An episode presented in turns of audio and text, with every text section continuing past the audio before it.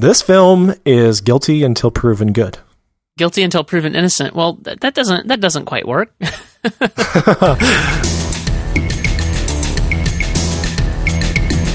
is MovieByte, a weekly show where we discuss, praise, lament, or lampoon movies, TV shows, culture, and more. Today is Wednesday, January 23, 2013. I'm your host, TJ Draper, and I'm joined by my superhero loving co host, Joe Darnell. Oh no. you raised the bar.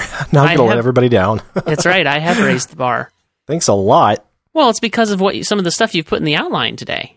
Oh, okay. Well, it's true. I am a Superman fan, superhero fan in general, but I am a mainly your DC Comics superheroes fan in general. So there you go. Were you much of a Marvel fan growing up? I wasn't. I, I, you know, I was into you know different comic book movies or whatever, the original Superman series and and what have you. But uh, no, never was but big into comic books.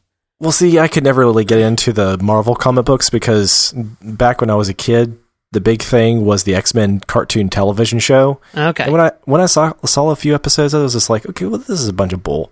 It, it, was uh, basically a new spin on uh, Captain Planet, and I was just like, ah, really? You know, I mean, that that's the way it seemed to me from the cartoon series, and I know that all the guys in school were into it, and I, just looked at it and I was like, really? There's no comparison between this and Superman and Batman and even Robin for crying out loud. So I basically ignored the Marvel universe apart from Spider Man when I was a kid.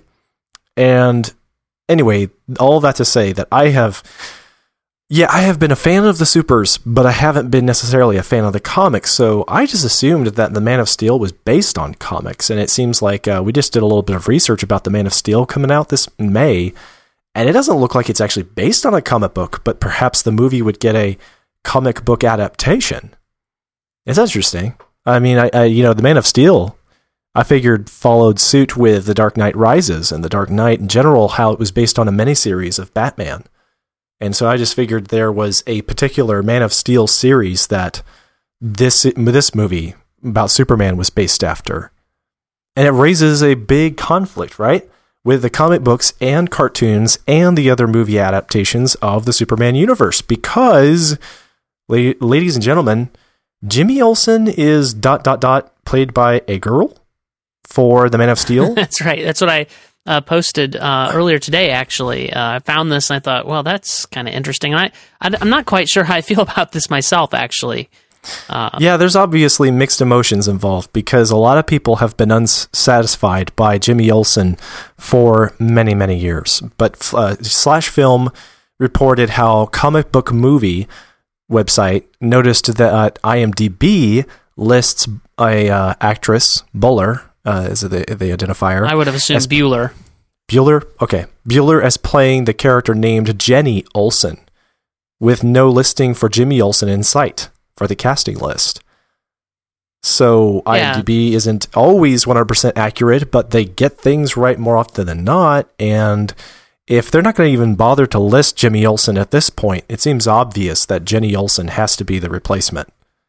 It it does seem obvious. I, I just can't help but wonder though, like, is it really Jimmy Olsen replacement? Is it maybe uh, his sister or something? Who knows? But it, it, it seems it seems like this is going to get the purists up in arms. You know, I don't know. I, I'm not like I don't have to be a purist about things. There are some things I would be like, but as you or I were talking before the show, we're thinking, okay, wh- what if this was in one of um, our super favorite genres? Uh, you know, like uh, for instance, uh, I'm a big Star Trek fan. What if this was a Star Trek character?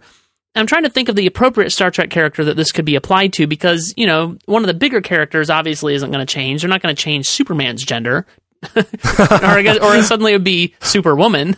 yeah, well, they kind of already tried that back in the 60s. and but they didn't them the- replace its own Superman. Th- This seems like they, they're talking Yeah. about replacing Very- Jimmy. Olsen. right. And I just, I don't know. I've, I've, you know, Jimmy Olsen's kind of annoying, but you always kind of like him to some extent. And I don't know. I'm not sure how I feel about this. Well, I don't think enough was ever done with Jimmy Olsen. And he was the young guy at the Daily Planet. There was the old guy, Perry White, the, you know, star ace reporter, Clark Kent. And then there was the star ace reporter, Lois Lane. Now, the young whippersnapper isn't the geeky guy, Jimmy Olsen. It's the the other good-looking female at the Daily Planet, Jenny Olsen, who obviously kind of competes for the attention of Lois Lane, if you ask me. Assuming that they downplay the character in the film, then Jenny Olsen cannot compete with Lois Lane. But the actress, um, Bueller, to me actually is more of a resemblance to the traditional appearance of Lois Lane than Amy Adams, who is playing Lois Lane, matches Right. Lois Lane. So it's kind of annoying to me that Well, I hadn't considered that angle. I mean, Yeah. maybe maybe they are going for uh, the uh, kind of a, a rivalry love interest. I don't know. That would be dumb. But oh, please, God forbid. because Amy Adams is, you know, she's a fabulous actress, and I, I don't know about Bueller. I haven't seen her or I haven't been aware of it before. You know who I would have liked to have seen to play Lois Lane would have been, uh, I think her name is Eliza, Eliza Dushku. oh, that's Who- an interesting thought. Oh heck yeah! Um, she play it was the star in uh, the Dollhouse TV show, Yeah. and I I keep uh, a track of her film career. She's playing in some other thing pertaining to vampires now, which I'm not interested in, but I I still track with her career a little bit, and I just think that she would have been a shoe in if they would have given her the you know consideration. Thoughtful consideration. She she Yeah, she's a good she's a decent likeness to Lois Lane, and she's about the right age. Hmm. Oh well, we'll never well, get our I'm, fantasy. I'm I'm looking forward to seeing Amy Adams as Lois Lane, though, personally, because I like Amy Adams as an actress, and I've liked everything she's been in that I've seen. So, you know, yes, I've, but I, I should say think I've liked her and everything I've seen her in. Right, and uh, but you know, kind of like the casting of what was her name? Uh, who played Mrs. Fantastic? Do you remember? No idea. Um. Anyway, look her up real quick. I forget her. Uh, is oh yeah, Jessica Alba. Jessica Alba just didn't seem right for the part at all. She she can act okay at times, but usually she doesn't. And Amy Adams, she always acts okay, but sometimes she gets cast in the wrong parts. Yeah, And I've seen I've seen this multiple times. So Amy Adams, I feel as Lois Lane is probably cast in the wrong part, and the movie will have to prove me wrong. But if uh, we had had someone else to at least be able to act decently and sell the likeness of Lois Lane, I'd have been more happy yeah, with we'll someone see. else. But I think this this just proves, uh, you know, with all the uncon- they're making a lot of unconventional casting choices with Laurence Fishburne, uh, Amy Adams, and now Jenny Olsen. Uh, you know, the only one who looks Yes. conventional is Superman himself. And You kind of can't change him, but anywho, shall Yeah. we, shall we move on? Sure, Heck Iron? Man three is coming to IMAX. Wasn't shot for IMAX, but it's coming to IMAX. You wanted to. Uh, I, I think you were unhappy about this, from what I could I'll- gather. Yeah, and I'll contest any movie that comes to IMAX screens that isn't made with IMAX cameras. See, you are. You, did you happen to see any of the Dark Knight films in IMAX? I did not. Okay, here's the deal. Christopher Nolan's a pretty smart director, and I love him uh, as a director. I think he's done fabulous films. Enough said. But where he has many shortcomings is when it comes to whether or not to use IMAX cameras consistently. And he really made um, the case that several action scenes throughout his first three or his three Batman films should be done um, with IMAX cameras. So if you watch the Dark Knight films, you'll notice that. Oh, see, that's the thing. You won't because of the way they have been form- formatted for Blu-ray and DVD. But here's the deal: several of the action scenes in the Dark Knight films were actually shot with IMAX cameras. So if you saw them in IMAX screens, which they all were made available on IMAX screens, then those action scenes would actually be a heck of a lot better, superior to all the rest of the scenes in an IMAX screen those you know dr- dramatic scenes those scenes that were not action heavy Yeah. so I- as you're watching the narrative maybe there's a scene between alfred and bruce talking in the batcave or something and then the, the very next thing is some crazy chase in the streets with joker and the batmobile or the bat cycle and a truck flipping over and in that moment all of a sudden in the imax screening the picture is glorious. It's super clean and it fills the IMAX screen from top to bottom. And uh, true IMAX screens are actually uh, four by three aspect ratio. or closer to four by three anyway. They're not Close, actually four by three. right, right. They're closer. Thank you. And so, in those moments, the film would really capture the power of a good I- IMAX display. And then for the rest of the film, it was just true to widescreen film. And you're not getting your money's worth. I mean, when you get into an IMAX screen, like for a really decent, you know, documentary, perhaps narrated by Morgan Freeman or something, you expect the entire film to be in IMAX. And then if they want to adapt it to be a 16 by 9 aspect ratio later for a Blu-ray release, then they can knock themselves out. But why why not film the entire film in IMAX and present it in IMAX just the way it should be? Well, because it's super expensive for one thing. But I, I never saw the I never saw the um, appeal of shooting. You're right. It's the, kind of the one thing that has annoyed me about the Batman series. I never saw the appeal of shooting some things in IMAX and other things not in IMAX. I mean, I Yeah. just don't get it. Just shoot the whole thing more consistently, and and it is a little bit jarring that way. Um, so that is a failing for sure. It, it kind of bugs me. perhaps what film filmmakers should be doing is rather than pursuing the gimmick that is 3D, they should try to master all their films in IMAX. And I think that more often than not, the critics and the audiences would be happy to see an epic film like an Iron Man film, truly filmed in IMAX, presented in IMAX on an IMAX screen. And then you'd you'd have just a much more powerful uh, cinematic appeal, Yeah. a reason to go see it in an IMAX theater, which it would be far superior than a standard film. See, I'm I'm not all. I have mixed feelings about IMAX. Like, I love the largeness of the format and the clarity and the huge, you know, shooting format.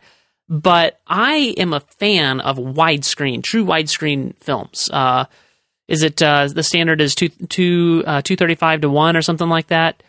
Um, or I, I, I yeah. don't quote me on that. I could be wrong, but it's it's very wide. And Duly noted. and uh, I I much prefer that. I, I I really am not a big fan of the closer to four x three aspect of IMAX. So I have mixed feelings about it. Like I wish there was a large format that was as widescreen as as most of your films are. Mm. So, but in any event, in any event, uh, IMAX Corporation and Marvel Entertainment, a division of the Walt Disney Company, today announced that Marvel's Iron Man 3, the latest installment in the film franchise that has grossed more than 1.2 billion at the box office, will be, here's the key, digitally remastered into the immersive IMAX 3D format. So it wasn't Uh-huh. shot for 3D at all. And so it's going to be remastered into the IMAX format. You'll, you know, so it won't look like as good as other films that have been shot IMAX, but it will look somewhat better, I suppose. Yeah. So Yeah, yeah, I think uh, I think anybody who is a uh, fan of superheroes is probably ex- uh, a little knowledgeable about action figures. Here's a great comparison for you, the, uh, those that that understand a good action figure from a bad one. You get the six-inch Spider-Man action figure who might have twelve to sixteen points of articulation, and then if you get a twelve-inch to eighteen-inch action figure of Spider-Man, you expect there to be a few more points of articulation, my friends. so if you're getting that bigger doll, that bigger action figure, sorry. If you're getting that if you're getting that bigger action figure, you want like 60 points of articulation. But if if the, uh, uh, if there aren't those, then what's the point? You know, Yeah. it's just a collectible that serves no um, special features. And that's how I feel about an IMAX screening of a a traditionally filmed film. It's just you just blew it up, and for, and you but you added n- no extra zest besides the fact that it's just bigger, more of the same, so that you can charge me a bigger price. yeah, I don't completely disagree. I'm not planning on seeing it in IMAX. I will see it in its native format. At least with the gimmick that is 3D, you're actually getting something that took a lot Well- more effort. Well, this is film. IMAX 3D though. They're digitally remastering in IMAX 3D. What I don't know for sure was I, I'm I'm going to assume that Iron Man was probably shot stereoscopically for 3D, but you know, I don't yeah, I don't. I don't I don't have that information for sure. So In all likeliness, it's not. But- oh okay In all likeliness, I mean, just like I said, even if The Dark Knight Rises isn't, then why should this film be? And, but you know, then again, that, well be, I. I think because there's a big push for 3D, but Mm. in any event, let's move on. Sure. Okay. So, Honest Trailers releases The Kingdom of the Crystal Skull Honest Trailer. And this is so funny because, well, it makes fun of a terrible film, and Honest Trailer just rocks. They're not necessarily as great as CinemaSins, but they are always pretty dang funny. Yeah, and I, I really, you know, it's the the ones that are. I appreciate the ones that are of films that I actually liked to some extent, but the ones that are of films that I didn't like, such as Kingdom of the Crystal Skull, th- they rock. They really do. I, I'm kind of missing. They they've changed voiceover guys, and I'm kind of missing the the guy that used to do the voiceovers for Honest Trailers. But this is still pretty funny. I it was pretty side splitting. I, I was laughing quite a bit. Yeah, uh, by far. Starring Harrison Board. Yeah. You, you know, by far, my favorite of the honest trailers are probably those mocking the Twilight films, even though I, I think that they are brutal, but they're also also bru- brutally accurate. Um, Yeah. Even though I appreciate the Twilight stories in general, but uh, so with the Kingdom of the Crystal Skull, they're man, they they were just so right on on so many points. A little bit more crude humor than I'd care for normally. Yeah, because but it just that's- kind of takes the away from the value of true, you know, decent, persuasive criticism. But yes, it's still very true, and I agreed with most of the the comical relief uh, added to this trailer's critique. Yeah, and, and, and the crude humor is par for the course with honest trailers. But yeah, it'll it'll be in the show notes. You should you should it's pretty funny. You should check it out. Uh, next, we have uh, the Emperor trailer, which stars Tommy Lee Jones and Matthew Fox. Matthew Fox from Lost, Yes. Tommy Lee Jones from, well, Just about Epic anything. movie Yeah, greatness? epic movies, yes. yeah.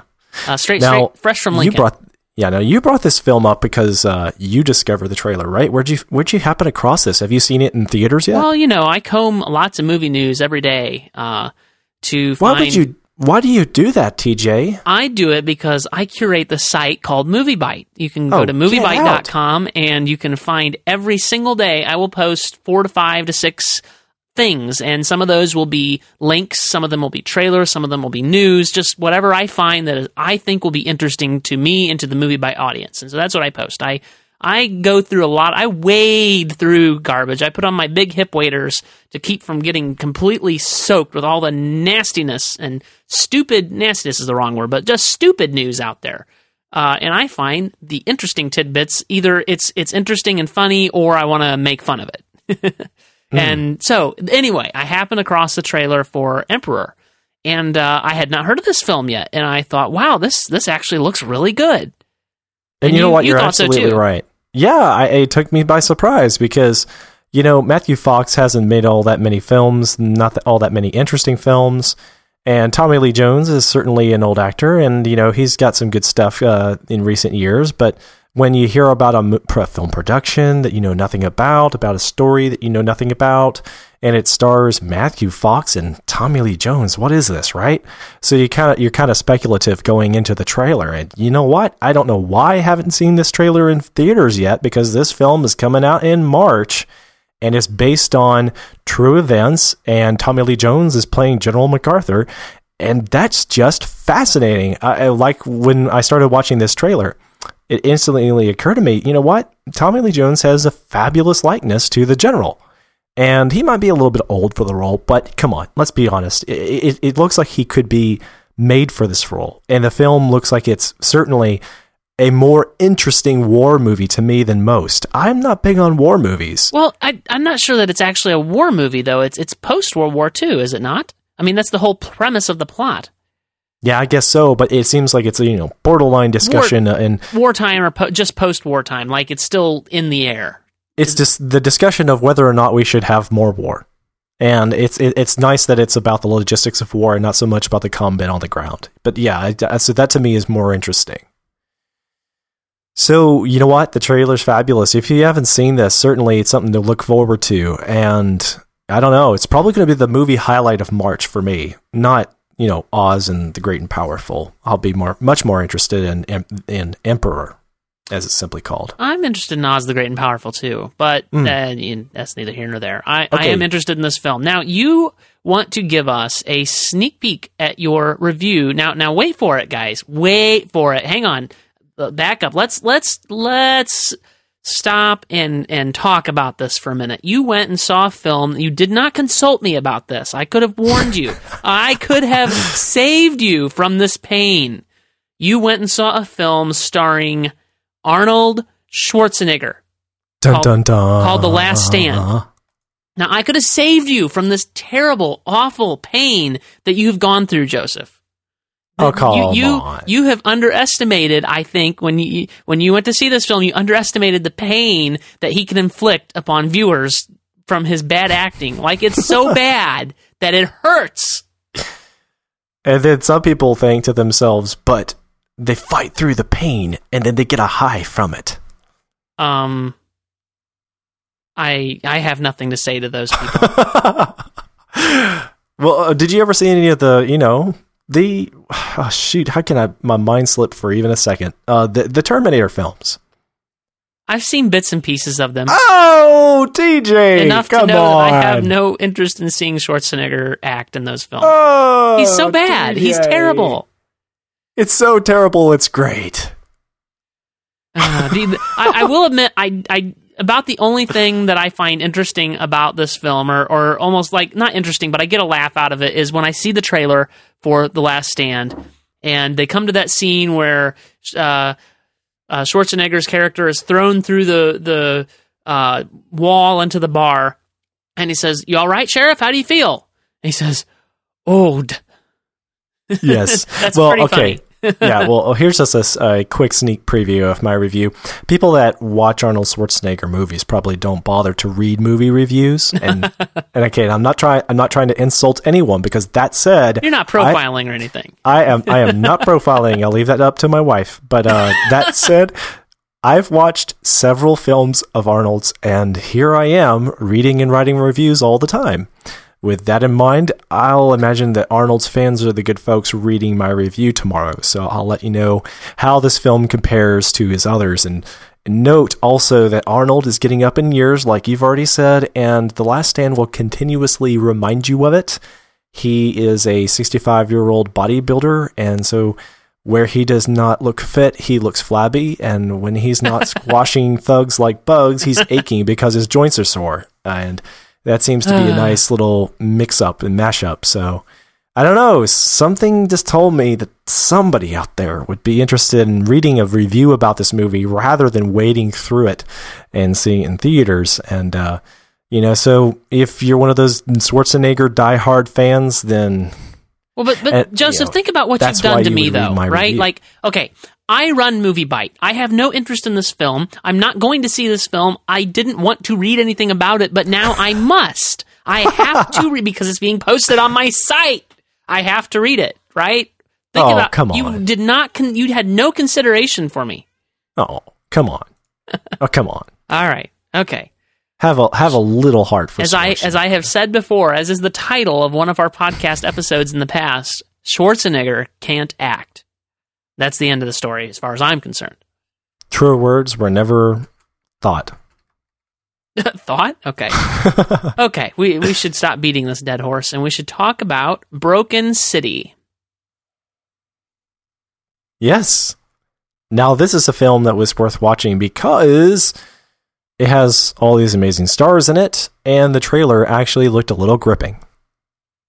Now, what was your first impressions of the film? Uh, I liked it. I liked it a lot. And Hmm. I, I, you, you led me astray. I didn't realize you were going to give it a two star rating. I, I'm, I'm much higher than that. But you, you- Understood. Okay. So, anyway, I, I like Broken City. Now, I have to ask, am I the only person who's ever noticed that Mark Wahlberg bears a striking resemblance to Matt Damon? Uh, you might be. You don't, you, I- don't you agree?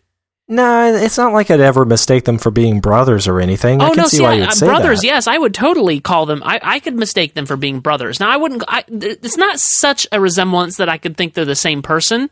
But he looks a lot like Matt Damon. Okay, fair enough. I could see that either one of them would suit the same roles. If the Matt Damon weren't born, you know, I could see Mark Wahlberg. Well, now don't don't get all blasphemous now. Oh, okay. So if if we, we wanted to get into the nitty gritty, you don't see how they're all that similar. Well, I didn't say that. I just Bourne and and Matt Damon are inseparable. That's all. Okay, well, I'll grant you that perhaps the the greatest equivalent. Uh, did you ever see Shooter with Mark Wahlberg? I haven't. You should. That is by far my favorite film with him, and I I mentioned that in my written review of uh, Broken City today. That Mark Wahlberg just he just he really did a bang up job as uh, the shooter in Shooter. and that's really what convinced me that he was a star performer, and you know he he excels. Now the funny thing about Mark is, uh, well, I'll get to that in a few minutes. I'm getting Okay. ahead of myself.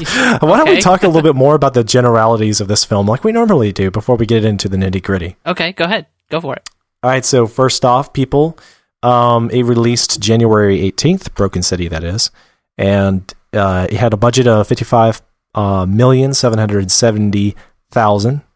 That's just an estimate, and uh, it had a opening weekend of eight million two hundred and sixty-eight thousand nine hundred and eight dollars, according to Box Office Mojo.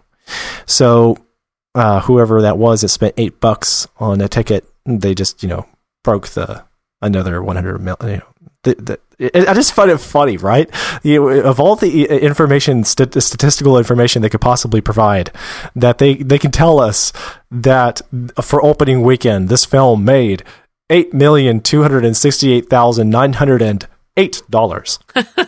You know, that cracks me up. But then, uh, I mean, of course, many movie websites do that. I'm not. I'm not picking on Box Office Mojo. No, it's, it's actually pretty common. It's funny. It is funny. So box office uh, grand totals to date are nine million four hundred and fifty nine thousand four hundred and fifty nine dollars. So uh, the mi- movie's on to a good a good start. Um, I have a hard time imagining that in theaters it's going to cover its costs, but that's just me. I mean, because someone like me is not recommending it to his friends. and Yeah, someone well, like you, it's not- TJ, is. It's frankly not looking like it's going to get there at it, with only 9 million so far at a 55 million dollar budget. It's it's not looking good. No. But you know, it seems like there's a lot of people out there that have mixed feelings about some of the cast.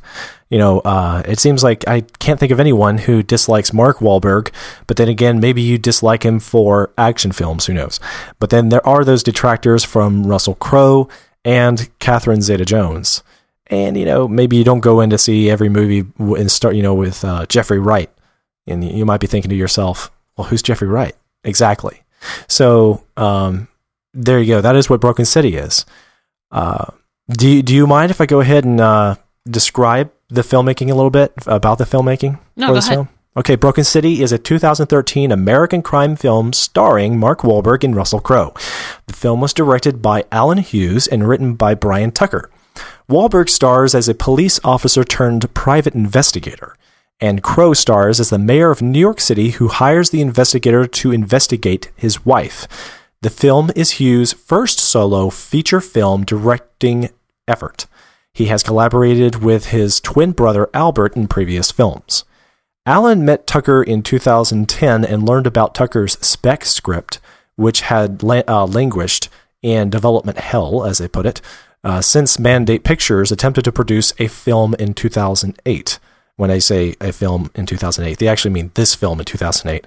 But that's Wikipedia for you, where I got this information. Under a partnership between Emmett Furla Films and Regency Enterprises, Hughes began production in 2011 in New York City and Louisiana. So much of this film was actually filmed in location, New York City. So good for them. The film was released in theaters on January 18th, 2013, my father's 57th birthday. You, and that's you, Joseph, saying my father's 57th birthday. Yeah, that's that's not public knowledge on Wikipedia. Oh, well, bummer. it should be. It's not in the description of Broken City. So Okay, well, So- I uh, I have to ask you, Joseph. You you you gave this film just two stars. Why? What's wrong with you? Why didn't you like this film? Okay, most of the acting was terrible. The plot was all over the place, hard to follow. It felt like it was slow. It dragged at paces, uh, places, and some of the subplot material I just didn't care for at all. The main plot Okay, was well- interesting. It seemed like a great concept. I just didn't like its execution. Well, you're you're entitled to your wrong opinion. Thank you. You're entitled to yours too, DJ. I, I swear, you're always welcome. Uh, okay. Well, I I mean I uh, we're gonna have to get into specifics because I don't complete. I, I just don't agree. Uh, I okay, this- no, I, thought I, would love for you good. to. I, I, I, I- yeah, that, that's my summation. You go ahead. Get get specific. You know, you got to make the the case for why this film is good. Okay, I guess. Well, I guess that, yeah, it's on my shoulders. Hopefully, I'll I'll do it some justice. Um, This film is guilty until proven good. guilty until proven innocent. Well, that, that doesn't that doesn't quite work. okay. Um, so I enjoyed this film almost more than I enjoyed Gangster Squad. Now, I wrote the official review on MovieByte.com for Gangster Squad, and I gave it three and a half stars. I don't feel like I want to give Broken City four stars, so I'm only giving it three and a half. But, uh, man, I, I almost want to give it four stars. I mean, because it was it was a fantastic film. My only real complaint with this film, actually, you mentioned another one in your review that I thought eh, I could go with that. But but the biggest complaint was that the, the the plot was a little bit hard to follow at times. There was a little bit of complexity to it. But there were some things that you mentioned. I thought, no, I, I don't agree with that at all. Like you, you had a problem with Russell Crowe's acting. I thought he was fantastic. Like that was one of the highlights of the film to me was Russell Crowe, especially after coming out of Les Mis, where I felt Russell Crowe was just terrible. Um, and then we, and then I come into this film, and it's like, oh, there's the Russell Crowe I love, right there. There he is. I, I like him. Uh, so I, I don't know what your problem was. I felt like he actually poured some heart and soul into this role, unlike in Les Mis, where he felt very aloof and distant from the role, like uh, he was just going through the motions. So I'm not quite sure what your problem with Russell Crowe was in this film. Mm, well, I, you know, to me, it was that his acting was okay, but it seemed like he was overacting for the role. Uh, he plays a a somewhat arrogant jerk that is mayor of New York City. Somewhat. Yeah, uh, it, I'm sorry. There is actually a very thin veil over his portrayal as being arrogant. Um, you know, it seems like he he gets up and uh, at, at one point in the film he uh, he debates with another mayoral candidate. And again, And I that- thought it was I thought it was fantastic to to show what was going on there, and and not even the moderator of the debate. And again, you know, this is all part of the story, but the moderator of the, of the debate wasn't doing anything about it. He was just letting him go. It, it was showing to me that he had the the city kind of tied up. And yes, the debate actually demonstrated that the character Russell was portraying has the wherewithal to to uh, you know to fool everybody, uh, to uh, to have you know the city of New York City wrapped around his finger. yeah, Um, and it was obvious that you based uh, based on the film, there, there was no bones about it from the very beginning and from the trailer that he was going to play the villain, the starring villain in this film. Uh, No, but you- here's here's the thing though. Um, from the trailer, you are correct, but from the beginning of the film, you don't necessarily get that. Like you can see how maybe he's not that corrupt. If if it hadn't been for the trailer, and this is this is again this is your this is the love hate relationship with trailers, and I I know so many. Uh, I, I've especially you got to wonder with this director being his first film if he had much control over that trailer because I know uh, going back to a subject that I care a lot about. Uh, uh, Star Trek. Leonard Nimoy, in his first directing job of a feature film, Star Trek Three, Paramount released a trailer that he was not at all happy with. It, it showed too many details. It showed the Enterprise being destroyed. I'm sorry if you haven't seen Star Trek Three yet. oh, spoiler alert! Ouch! No, come on. This is 1985, 84, something like that when Star Yeah, Trek yeah. 3 came out. So it's not, a, it was a joke. But uh, yeah, it showed the, the trailer. Well, it can't be spoiled because the trailer shows it. The trailer showed the Enterprise getting destroyed, blown up. And and he he did not he he fought that tooth and nail, but he had no clout with the studio. And so I wonder if the same thing happened here because in the very first part of the film, you don't get to me. I didn't I- didn't see necessarily that Russell Crowe was a villain and th- that the mayor was a villain. It's not, and you're not sure about that even. Just if putting the trailer aside, you're not sure about that even until you you start getting in, until you see the guy dead on the street, and then you're like, okay, for sure he's the villain now. Mm. But I, I totally disagree. Um, because there was that, uh, you know, here's the thing. Uh, it was near maybe the end of Act One or so when there was this very straight up scene where Mark Wahlberg playing Detective Billy Taggart is investigating the mayor's wife and trying to find out whether or not she is in an affair or not. And just like the mayor suspects. So he happens to be at a beach house where the suspected love interest of the affair is uh, waiting on a special woman, and then that special woman happens to call him, and he's on the phone with her, and ooh, Billy Taggart's getting some investigative, you know, private eye type photos. you know, tucked away in the bushes. He's, you know, peering over and getting some pictures. And then lo and behold, the mayor's wife shows up, and sure enough, she approaches this uh, man um, very friendly, and you you can only assume the worst. Aha! They must be in an affair. It must be true. And then they go into their beach house and they close the blinds. Ah, it's so obvious. And it was just so predictable at that point. It seemed like it was it was too obvious that that was what the story was trying to convey. There was no nuance to the scene. Yeah, and I think that was, was the point. so- See, I think you're missing the point here. The point is that wasn't what was going on, but you thought, oh man, this is a cliched movie. Look at that. That's what's going on. But it wasn't. That's the point. You you've missed the point, man. I, but that's the thing. It was it was predictable in the fact that it was it pegged that uh th- that the mayor's story was true, so so obviously true But it that was therefore but the it couldn't story- be true. Uh, okay, I suppose. I, I, I don't. That's I mean, it's like it's it said.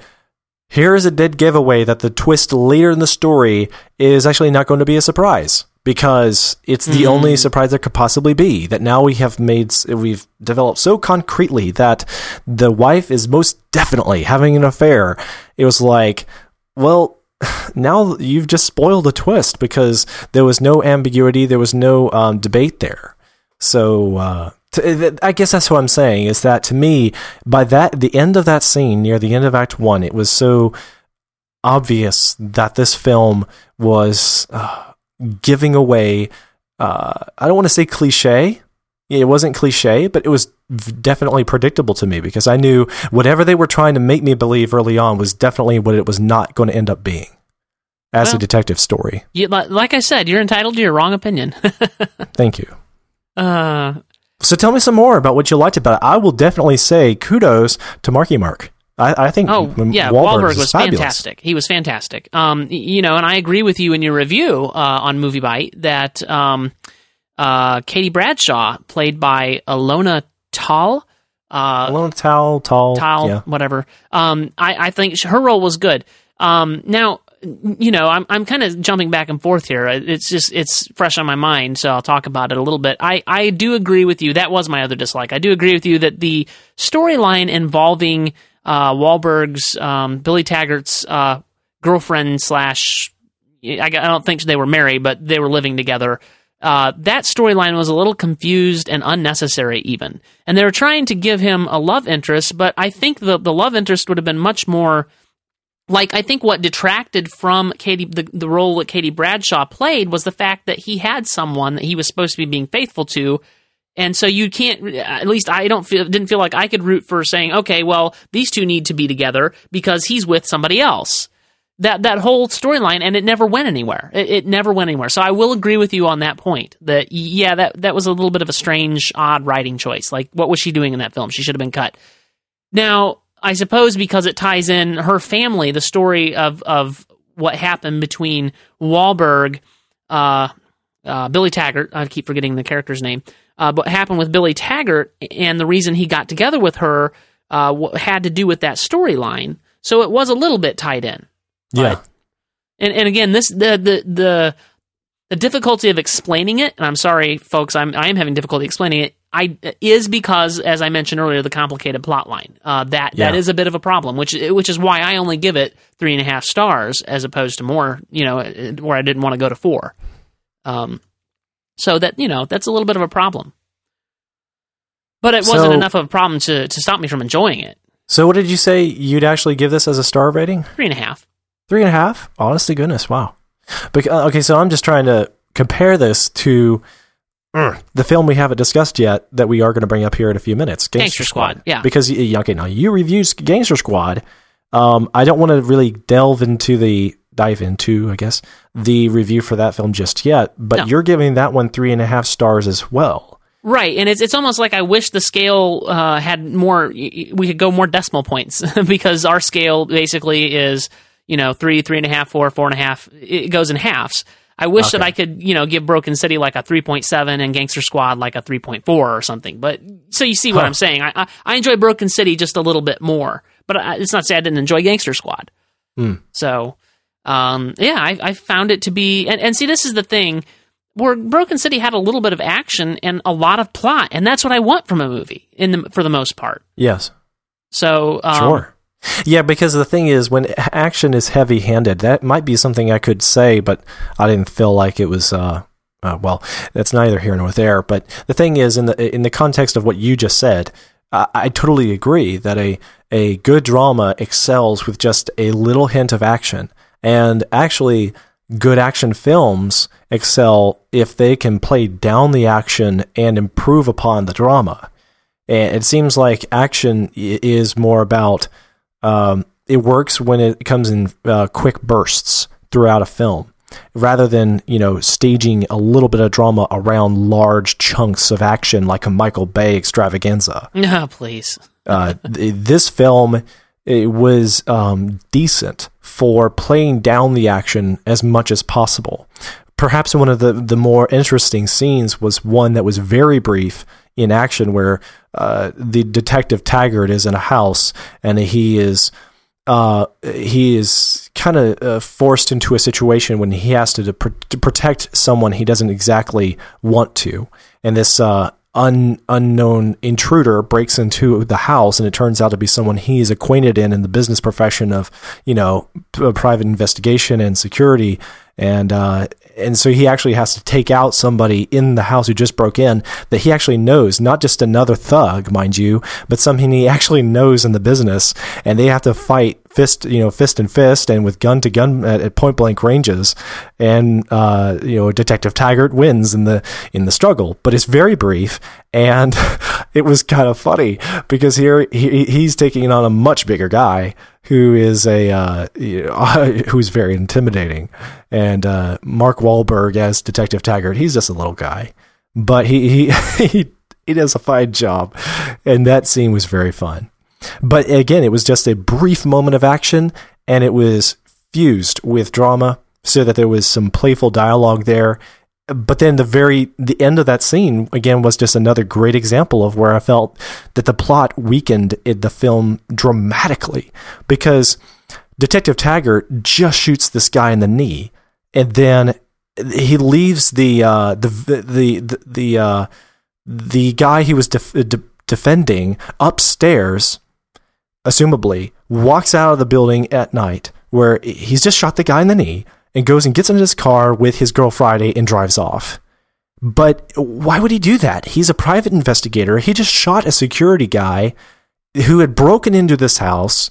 That guy isn't dead and he's not unconscious and and he left the guy upstairs who was freaking out because somebody had just broken into his house and then you don't know if uh, he had to give a report to the police you don't know if he if the police ever arrived you don't know if that other guy he shot got to the hospital or anything and then a little bit later in the film the mayor hostetler is uh, debating uh, you know his evil deeds with detective taggart and he says something to the effect that uh, he is under the impression that Taggart killed that guy who broke into the house. Um, in so many words, he said he was saddened to find out that so, that that guy had been uh, had met his demise at the hand of Detective Taggart. And then it, it, was like, wait a minute, though, we didn't actually see him die. Did he I, die? I thought we did see him die. I, I saw him die. I, I, I thought it was ambiguous. Hmm. Oh, so okay. Now I wanted to talk a little bit. You you panned uh, Russell's acting ability and Catherine Zeta-Jones, um, and I didn't feel that. Again, I didn't feel that way at all. And he said less less Botox, more personality, please. And uh, I I didn't get any of that. I, I am I'm not even sure we saw the same movie. okay. Uh, I I thought that she was uh, supposed to like okay she's she is the wife of the mayor of New York of course she's going to be that. Of course she's going to look that way, but that, that didn't detract from her ability to act that part, I didn't think. I thought she did it well. In fact, I felt like uh, she could have been better, uh, like she could have been in the movie more, a little bit. Uh, I was a little annoyed that uh, as important of a part as it was to the plot, that she wasn't in it a little bit more. Um, so, I, you know, that I, I didn't have that. You, do you remember when uh, I wrote the uh, oh, I don't remember which review it was now, but I, I was I was pretty harsh on the film, and I said that story was like a blunt uh, or was like a uh, uh, wielding a good story is like wielding an axe, and in this case, in that case, I felt like they had taken the blunt end and bludgeoned me over the head for two hours. Do you remember that? And you you told me that I was sounding like a movie critic. And and to some extent, we are both movie critics because that's what we do. Is we, we we go and see movies and we talk about them. But we we've always made it an effort to be a part of the general audience and to say, you know, not to get like uh, super critical about movies, but to say, man, this is a, a an enjoyable film. Oh, I remember which film it was too. It was uh, Cloud Atlas, um, Yes. and I, I said three hours because that was a three hour film. Um, I, I feel like you're doing that a little bit here, Joseph. You're you're you're being critical about things that don't need to be critical about. Mm. I think I okay. Uh, and, and- okay, here's the thing: is I mean, I gave it two stars, and I, I'd even give the the cream of the crop of the Twilight films two stars. And that said, I actually enjoyed those films I gave two stars in the Twilight series. You know, See, I don't get that. If you enjoy a film on some level and you would watch it again, it should be at least two and a half or more. But that's the thing. I, I don't necessarily anticipate watching these films again because there's something there that was entertaining, but I look back on the whole of the film and it, it was just there are so many mistakes, there are so many shortcomings of the story, so many shortcomings of the film and its execution that I, I I'm bothered to recommend it to somebody. If somebody says, Hey Joe, what film should I go see in theaters right now? As in right now. And they, they throw out, you know, The Last Stand and uh, Broken City and Gangster Squad. And uh, I'll I'll definitely say, ah, no, go see the Gangster Squad, totally. And then if Oh, they say, well, I, but see, the thing is, if they say, oh, well, I've already seen that, then I, my my honest to goodness opinion will be, "Oh, well, you know, the other two films, yeah, they're they're entertaining, but they're not worth your money. Um, because and again, it's kind of like, okay, maybe I do sound like a harsh critic for saying that, but I actually do believe that Gangster Squad is uh, is it a very enjoyable experience in theaters. But I think that the experience you can get with Broken City and The Last Stand would be just the same at home. So you might as well just wait until it comes out on Blu-ray. Nah, You see, know? I'd- I, I see. Of those three, I would recommend Broken City, and then I would recommend Gangster Squad. So I'd recommend them both. But, eh, you know, to each his own. Mm. So uh, in the end, ultimately, I I rate the movie the highest of the three that you mentioned and of the two we're reviewing here today, and you rate it the l- lo- uh, well, not the lowest, I guess, because you would say that uh, if I understand you correctly, you would say that uh, Schwarzenegger's film is the worst. Oh yeah. Uh, and just so, but you're that not the happy other with listener, Broken, you're not happy with Broken City either. Uh, and just so people understand, uh, I brought up Shooter earlier, and that's another film. Again, I think it's very entertaining and it's fun. Uh, we've never bothered to really talk about Shooter, but for the record, a little comparison here, I would give Shooter a three stars, and uh, that's just because, yeah, it's actually a very entertaining film, and I've enjoyed watching it a couple of times. But again, because it doesn't excel yay much, it's actually not worth watching more than a handful of times. And that's that's again one of the tests of time for any film is whether or not you feel inclined to watch it many multiple times. Because then that motivates you to buy the thing, and that motivates you to discuss it with others and to recommend it. So uh, that's the thing is there's there's a fine line when you talk about the gray areas between a star rating at two stars up to three and a half stars. It is it is a sensitive issue. It is much more difficult to rate something between two stars and three and a half stars than to rate something four stars or under two stars because it's much more black and white. Um, Yeah, I, I. I get Yeah. where you're coming from. I, I certainly do.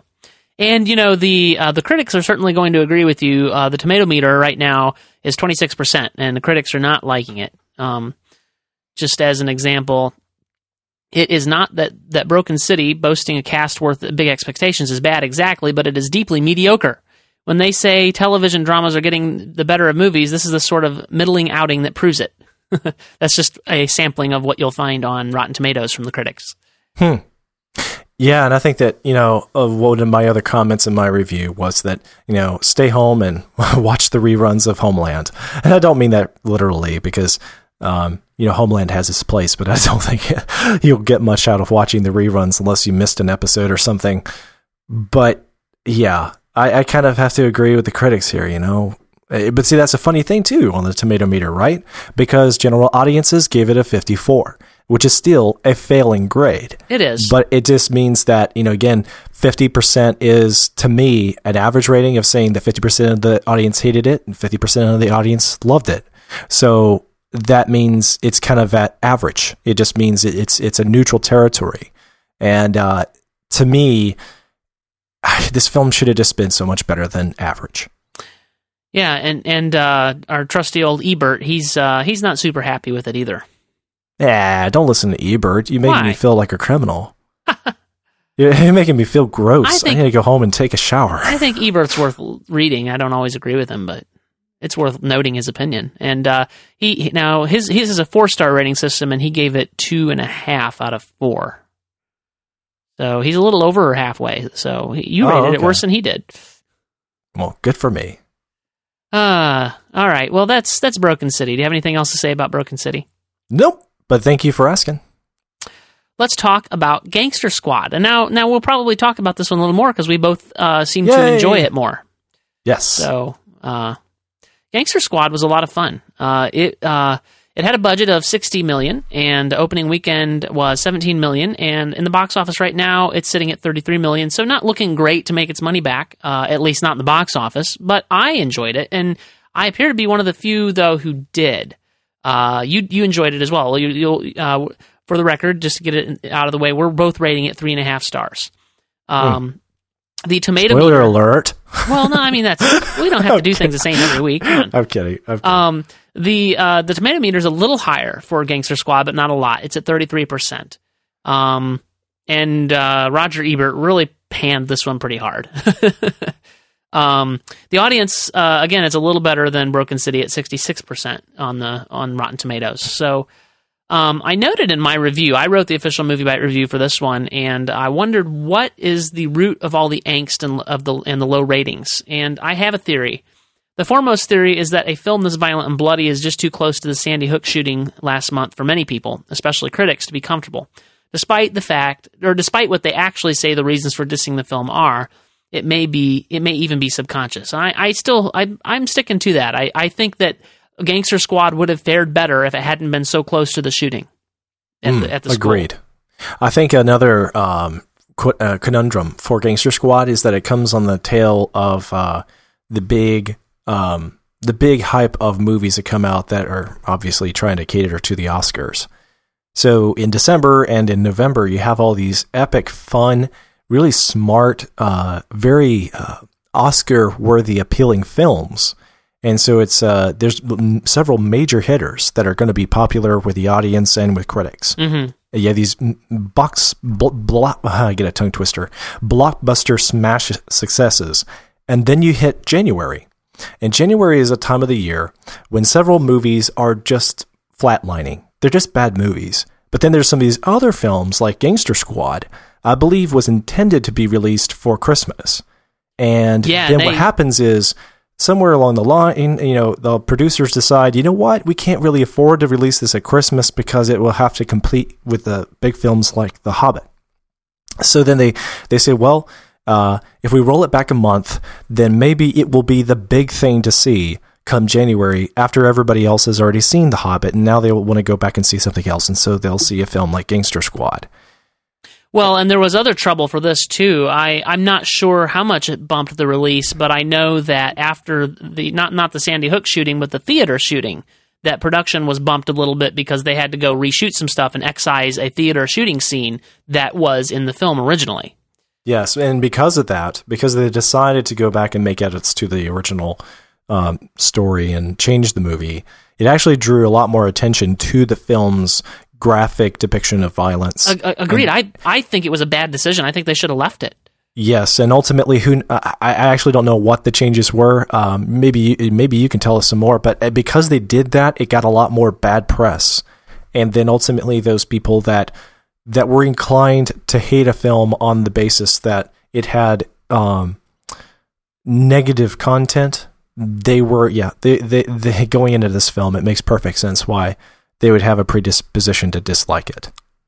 Yeah, and I, uh, for the record, I completely reject the notion that um, these uh, that, that gun violence in films encourages gun violence in real life. I, I completely reject that notion because I am very much uh, in not not not necessarily in belief, but in practice, I'm pretty much a pacifist, right? And I watch a lot of movies like this, and I it doesn't I don't uh, anyway.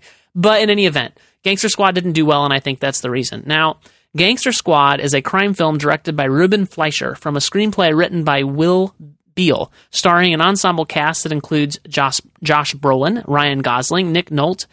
Is it Nolte or Nolte? It's Nolte. Nolte.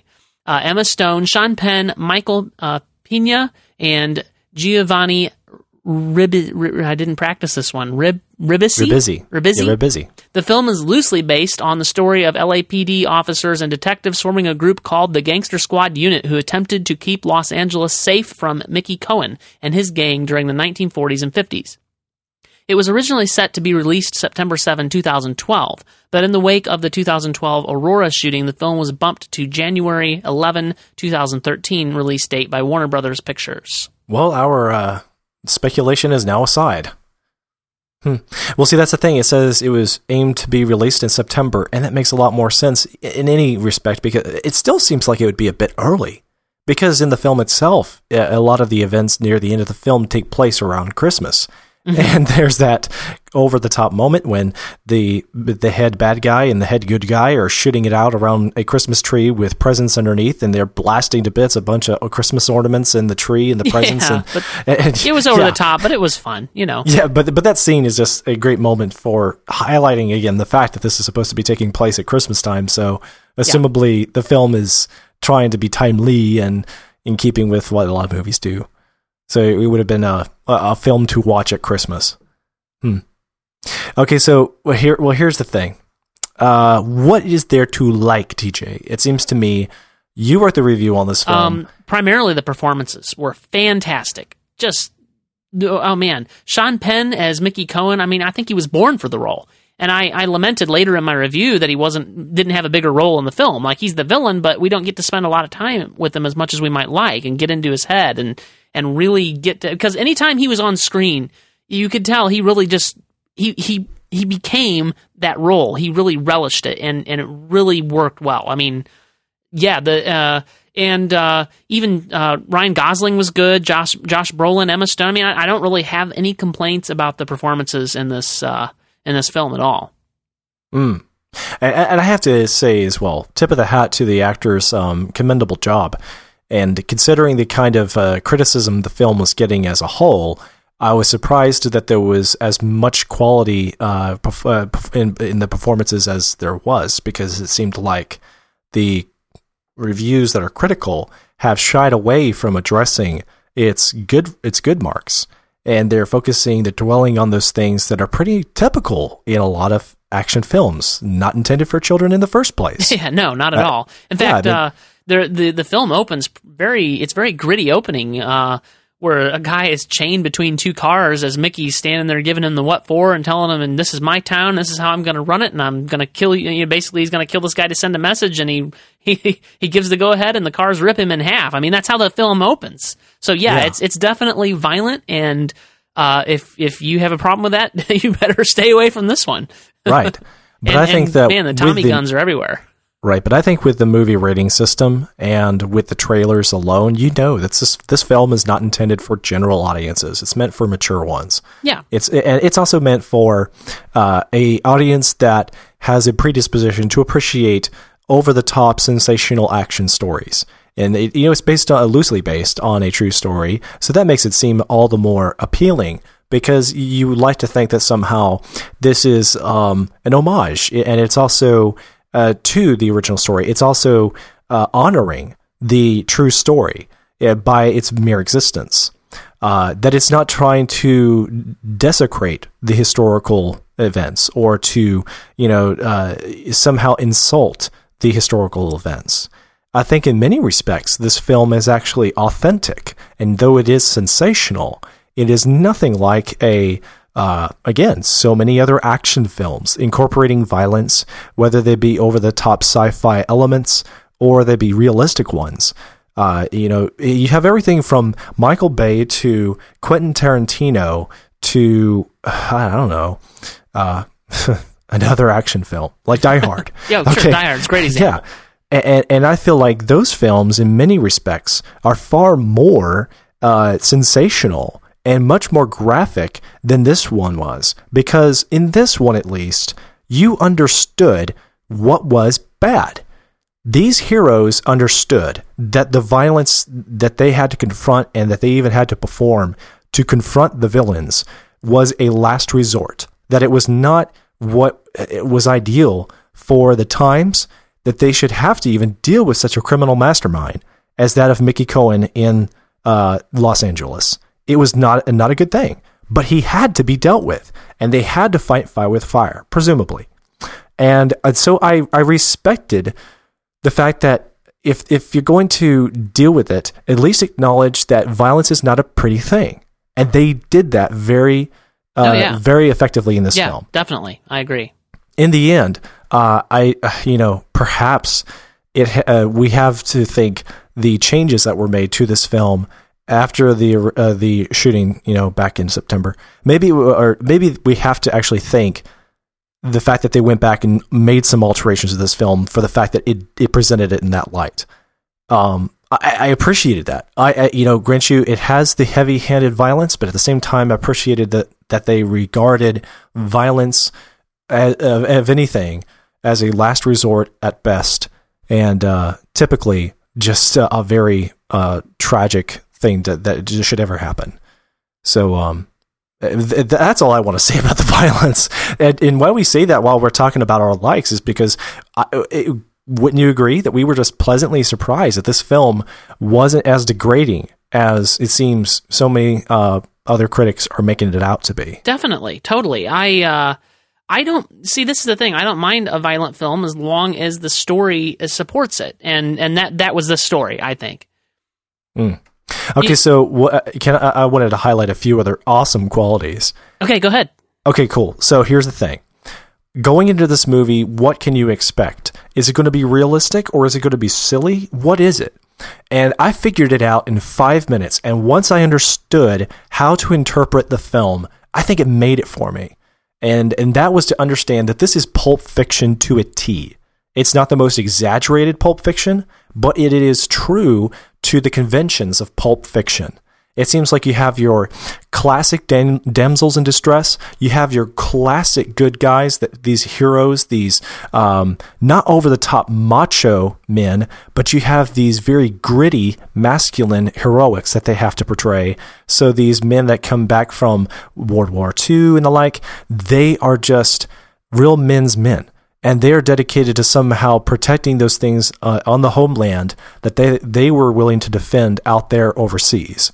And when they come to Los Angeles and realize that there's corruption there, they're going to give all of themselves to confronting the the villainy that's going on. So eh, then you have these fantastic locales. You have these uh, high contrasting colors and these um, fun little quirky characters like the Shoeshine Boy. And um, oh yeah, it was, hey, was great. yeah, It's just and, perfect. and you just have uh, some uh, clever moments, and, and even the over the top cinematography, right? Oh, I all it- really enjoyed the cinematography in this film. all yeah, all of this put together just made it true pulp fiction that you were supposed to appreciate. So uh, sort of like a imagine graphic novel, novels from the 1940s. That's what this is. And uh, if you can appreciate, you know, uh, serious graphic novels and pulp fiction somewhat uh, to any extent as genres, then that is the, what you should go into this film appreci- uh, expecting. And it's going to just be it's like if Star Wars is the poster boy for traditional sci-fi fantasies, then to me, Gangster Squad is the poster boy of this pulp fiction genre. Mm. And uh, and to me, it, it excelled in every way in that regard. Did it feel like they explored all avenues and fleshed out everything they possibly could? No, but they didn't need to. That's the thing. It it, it, it majored on the majors and minors on the minors Yeah, for the Um, most part. yeah for for pulp fiction in, in cons- uh, consistent to its genre and its themes Well, are you ready to move on to the uh, parts we didn't like? sure Now, before we do, though, uh, I just wanted to make note, and I mentioned this in my review too, but I just I find it fascinating the difference in culture in the 40s, uh, you know, 40s, 50s, and now uh, in, in this regard. Um, did you notice that every single person in that film smoked? yeah and and and we're not talking, you know, I mean, uh, we're talking about the. Na- I, I can't stand cigarettes and cigarette smoke. They give me a headache. They're very very bad for you. Um, and just ugh. Um, but that's that's the way things were then, and uh, you don't find anybody now who who smokes who who chain smokes who isn't apologetic about it, right? But back then it was just like that's what you did. It's so nasty too. Ugh. I'm not talking about you know like a cigar or a or a pipe or something. So anyway, I just I just thought that was interesting, and I, every time I see a, a period piece about this time, it just strikes me. It's like it's so not socially acceptable to do that anymore. yeah. Oh, Uh, right. Yeah, but but again, it just came off as part of even if they weren't trying to. I, mean, I don't think they were trying to send a message by any means. you no, know. no, no, no. I'm just saying. Exactly. It's this characteristic of one, the times, and two, the genre, and three, what people would have done back then. Duh. Exactly. Yeah. No, that, I was saying that as a as a good thing. Now, now Yeah. on to our uh, dislikes. Oh, okay. Um, Okay. One, one of uh, I've already alluded to this, but I, I felt like there were some wasted opportunities with the characters. Uh, Mickey Cohen, a surprisingly small role in this film for being the major villain. I we didn't get a didn't get a lot of screen time. I felt like, hmm. and didn't get a chance to really uh, because, like I said, he you know it wasn't like Joker over the top from Batman, but he he was right in there, right, like chewing it up, just just eating that role up, and I wanted more of that, and I didn't get it. Uh, and by the same token, I think um, Grace Faraday could have used some more screen time as well. Emma Stone, uh, fantastic uh, job in the role, and just didn't get as much screen time as I would have liked. I would have, I would have liked to see more of what made that character tick and why she she was with Cohen and what attracted her to Wooters. Uh, what you know, and and and th- I just wanted more of that story fleshed out, and I didn't didn't get that. Hmm. So, and and and then finally, as far as characters go, um, O'Mara, as much as as I liked him, and and Josh Brolin did a pretty good job with him. Um, I felt like he was pretty one dimensional, and I would have liked to have seen more, you know, about that. Um. Okay. Well, uh, what did you think of the soundtrack? Uh, I it wasn't notable to me. Like I don't remember. I don't have like this. Oh, that was awesome soundtrack feeling. But I, I don't think it detracted because I don't have feelings one way or the other. Okay. See, that's the thing. Some some people would say that a good soundtrack blends into the background, and others might say, Uh, you know, bad soundtrack is those that you know it gets it gets to be so rambunctious and and so full of itself that it actually gets into the foreground and it takes away from It- it- the uh, events of the film on on screen. that all depends on what's going on in the film, what the genre is, what kind of film it is, what kind of music it is, and what you're trying to accomplish. I, I can't say that that's ever that you can ever make a blanket blanket statement like that. Right. Because look so- at look at the music from the Lord of the Rings. Everybody knows the music. Nobody hates it. Not even critics. I don't even think there are critics who hate that music. But you Eh, remember it. There's a few. But you remember it for the music. That's what you remember Lord of the Rings for as much as anything. Uh, no, uh, There's lots of things I remember Lord of the Rings for, but everybody remembers the music, right? Because it was Right. epic, and that's what it should have been. But for this film, that would have been wrong. Right. I, well, okay. Well, that's the thing. In, in relation to the Gangster Squad, uh, my personal opinion is that the the soundtrack was disappointing because here you had so many uh, pretty clever stylistic elements and very um, interesting characters to me, and sensational setups and uh, clever little action sequences. That to me, it seemed like the the soundtrack downplays the story and its themes, and it, it did a disservice by just being ordinary. It wasn't bad, but again, it wasn't as it wasn't as engaging. It wasn't in step with what was going on in the film. So in the end, I just thought, you know, this soundtrack is a little forgettable, and had the mm. the soundtrack better conveyed what you should e- e- emote i- i- watching this story unfold, then I think more of the general audiences would get what its appeal was meant to be.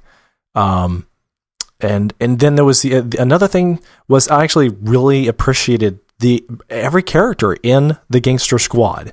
Um, characters, you know, like Jerry Wooters, he got a lot of attention, and so did John O'Mara, and they justly so. But I I really liked some of the other side characters that didn't get as much attention. And I felt like they could have. Yes, they were fleshed out. They had a great screen presence, and they were they they had some great interaction together.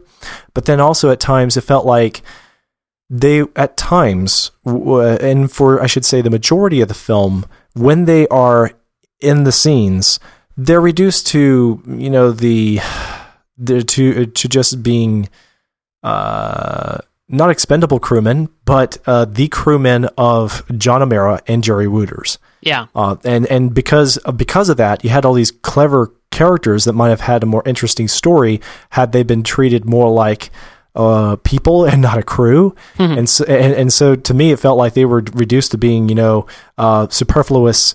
Uh, reindeer on Santa's sleigh, and John O'Mara is Santa. So uh, the crewmen are just you know Dasher, Dancer, Prancer, and Vixen. You know, and, and they're inconsequential. They just needed to have eight eight de- reindeer on the sleigh, so they had to come up with a few more names. And and that's kind of how it felt at times with these characters that they deserved movies unto themselves. And uh, but then they just get reduced to being side characters in this story and they weren't given as much screen presence as I would have loved for them to have. Yeah. Um, and that would have probably ma- given this film an extra star in my rating. Um, so there you go. It is, you know, that, that those are my two largest criticisms. How'd you feel about the end? I was far more satisfied by the ending than I was the beginning. The beginning I thought was a terrible way to start. Hmm. The the big uh, the begin the ending it, it did the job for me, but it felt like it was a little a, a little bit at the very end, just a little bit like, oh, is that it? Is it over? Uh, with with the, with the final with the climax. Were you thinking climax, or were you thinking the happily ever after? I was thinking the fight with uh, with Cohen. Right. Okay. So the climax. Yeah, the climax for me was kind of like, oh, is is that it? You know, yeah. That that's I- how I felt. I, I have pretty mixed feelings about the end because um, while it's somewhat, uh, I suppose you'd say poetic uh, for boxing champ Mickey Cohen uh, to be beaten at his own game, at the same time, that's pretty unrealistic. I mean, here he is; he's a boxing champion, and O'Mara is going to go hand to hand with him and win. I, I uh, he he should have uh, Cohen should have eaten Mara's O'Mara's lunch. I guess I I guess you're right. Uh, and, and and as I wrote in my review, shouldn't O'Mara have gotten in trouble for brutalizing the guy when all he was there to do was arrest him? Ah, I think though uh, excessive force was kind of necessary though at that point. May- Maybe so, but at the same time, once you have him in custody, it's not your job as, a, as an officer of the law to brutalize him, which leads into my next point. Um, this is, uh, you know, some people, you know, when they talk, think of morality, they're thinking of, uh, y- you know, the uh, the sex and the drugs or uh, uh, the violence or whatever. And I always go to: Are good guys portrayed as good guys? Are good guys portrayed as bad guys? Is good being called evil? Is evil being called good? And they're just a little bit of a uh, a tickling of my conscience of of how these good guys, I say in quotation marks, are operating outside the law. And and and yes, you you see that Cohen needs to be dealt with, but did they have to deal with him in that way? I'm not here to answer that question. I'm just I'm just raising the red flag a little bit and saying, eh, careful with how you portray good and evil. And and so that you know, two wrongs never make a right. And and so that's you know, that, that just gave me a little bit of pause. Yes. And if anything, it seems like in that moment, perhaps where you might describe the climax being ineffective from a screenwriting standpoint, is that oftentimes you like your main protagonist to learn what is truly deeply right and profound for his life crisis. And then he learns that just kind of ahead of the climax, right? So that when he goes into the climax, he's trying to resolve something so that he can get back to straightening out his life and doing the right thing with the rest of his life, right? So unfortunately, it's not exactly clear what John O'Mara's position is before the climax, before his final confrontation. It seems like they they tried to convey that point when his wife has to leave him and leave Los Angeles altogether for her own safety. Uh, you get the impression at that point John O'Mara's wheels are turning, and he realizes, okay, I, I really do need to make my family um, my top priority. But at the same time, it's so subtle that going into the final battle, you kind of feel like O'Mara just wants to continue the, the crusade, to just continue his never ending battle To- against crime. To the detriment of his family, for sure. I, I certainly the- have yes. those feelings. And it, you don't realize his conviction or his heart change until the very end of the happily ever after. And then they give you the, the, the, su- the not so subtle twist of, and okay, so I changed my life and got my my priorities straight. Yeah. Um, and at that point, you kind of like, okay, wait a minute, though. I felt like you should have conveyed that sooner. I don't know. no, I'm, and, uh, that's what we're. Yeah, I'm with you. Totally. okay. And I think it would have been more powerful had they not uh, kept that tucked away as a a reveal after the climax. Uh, think about it like this. Uh, Let's just imagine that the ending were a little bit different. Let's say that when his wife was leaving him for safety reasons, that at that point O'Mara was genuinely torn because at that point he he had the conviction quite clearly that no longer was he in the right position to be fighting this war with Mickey Cohen. Right. But he had already made promises to the gangster squad that he was going to mm-hmm. be there for them, and so he was going to follow through with it. Therefore, in his fight against Cohen, face to face, fist to fist, and you know, gun to gun, that it would have been all the more meaningful, right? Because he was no longer fighting his own war; he was fighting the war for Los Angeles, and in a way, aware of the potential of sacrificing his lo- own life for something he didn't feel like it belonged in, but doing it because he was trying to uh, keep his word. You know, to me, that would have been, a, yeah, Yeah. that could have been more powerful as as It the, could have been much more powerful. You you've you've seen Minority Report, right? Yeah, and uh, totally different genre, but this is the same concept. Where in Minority Report, it's a very powerful scene when you're leading up to what you think that, that has been uh, prophesized is the wrong word, but you know what I'm saying, uh, foretold by the uh, by the girl. Uh, you're leading. yeah. uh, What's that? the foreshadowing. Yes, and, and you think you're leading up to this thing that she's seen, right? Because she's a precog. And instead, when Tom Cruise gets there, he refrains from pulling the trigger and very emotionally he says, You have the right to remain silent. I mean, he doesn't he doesn't go through with taking the law into his own hands, and that is much more powerful. And I felt like uh I, I felt like O'Mara by throwing away his gun and going to fisticuffs instead was it, it was less powerful because he's he's succumbing to his need for his revenge or whatever. And it would have been a far more powerful film had they brought in, as you were saying, a little more of his mixed feelings at this point, going, I don't belong here. I belong with my family, but I've made promises. I'm going to go finish a job. And now it's he's made it personal, but instead he resists the urge uh, to, to go to blows and he says, I have you. You're under arrest and takes him away. That would have been, and, and not not in straight tones like that, of course, but that would have been a far more powerful scene, I think. But I guess they just couldn't have resisted. They couldn't resist because Mickey Cohen was a boxer, letting him get beat at his own game, sort of thing. So, Yeah. But then again, that's that to me seems like it was a bit consistent with the genre of pulp fiction conventionality. yeah, perhaps so. and I, I think that that's again it's a, it, it's uh, one of its greatest uh, strengths became one of its greater weaknesses um and and that you know is again is just characteristic of the genre it's not it, there's nothing so extraordinary about pulp fiction that everybody goes away saying oh wow that that really is something else why don't we have more movies like this uh in the end it's it, it is a niche unto itself it feels very much noir and uh, it's a it's a very retro. It's nostalgic, and it is sensational, but in a way that you can. It would be difficult to appreciate if you cannot appreciate the nostalgia. So Yeah. Yeah, yeah, I think it's a niche, and that's why it, there, there's not a bigger following and interest in this film. Yeah. Hey, the one, the one surprise. Well, there was a, a couple of plot twists, a little bit, but there was one really big surprise to me. Uh, I thought for sure, even early on, I thought they're the wife's not going to make it. Her and the baby, they're not going to make it through the film. I mean, it's just they're leading up to this, and and you come to the scene and you think, oh, I was right. Oh no, she's been killed, and no, it turns out she hasn't. I, I that was surprising. Did you find that to be a surprise? Well, not after I had already read your review. No, see, I spoiled it for you. I'm sorry. uh, well, I kind of thought to myself from the filmmaking standpoint, how they staged it, that uh, it, it was subtle, but they actually didn't show the wife was killed. Last No, you but you could easily that she was see that. trying to escape it. Right. Well, and, Yeah, you, and- you think you, I think you even got a hint of blood and that sort of thing. Yeah, yeah. So at the point that we, you know, they actually reveal no, she's not dead.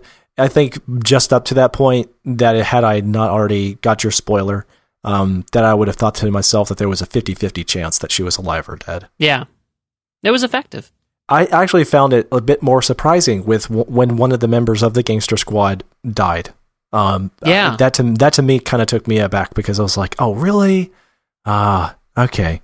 And they had, they really set that up effectively. Oh, yes. By the time he he was murdered, I I really had bonded to that character, and I I really hated to see him go. Yep, I I'm totally with you. But that again, that that's effective. That's not bad. That's effective. I think Right.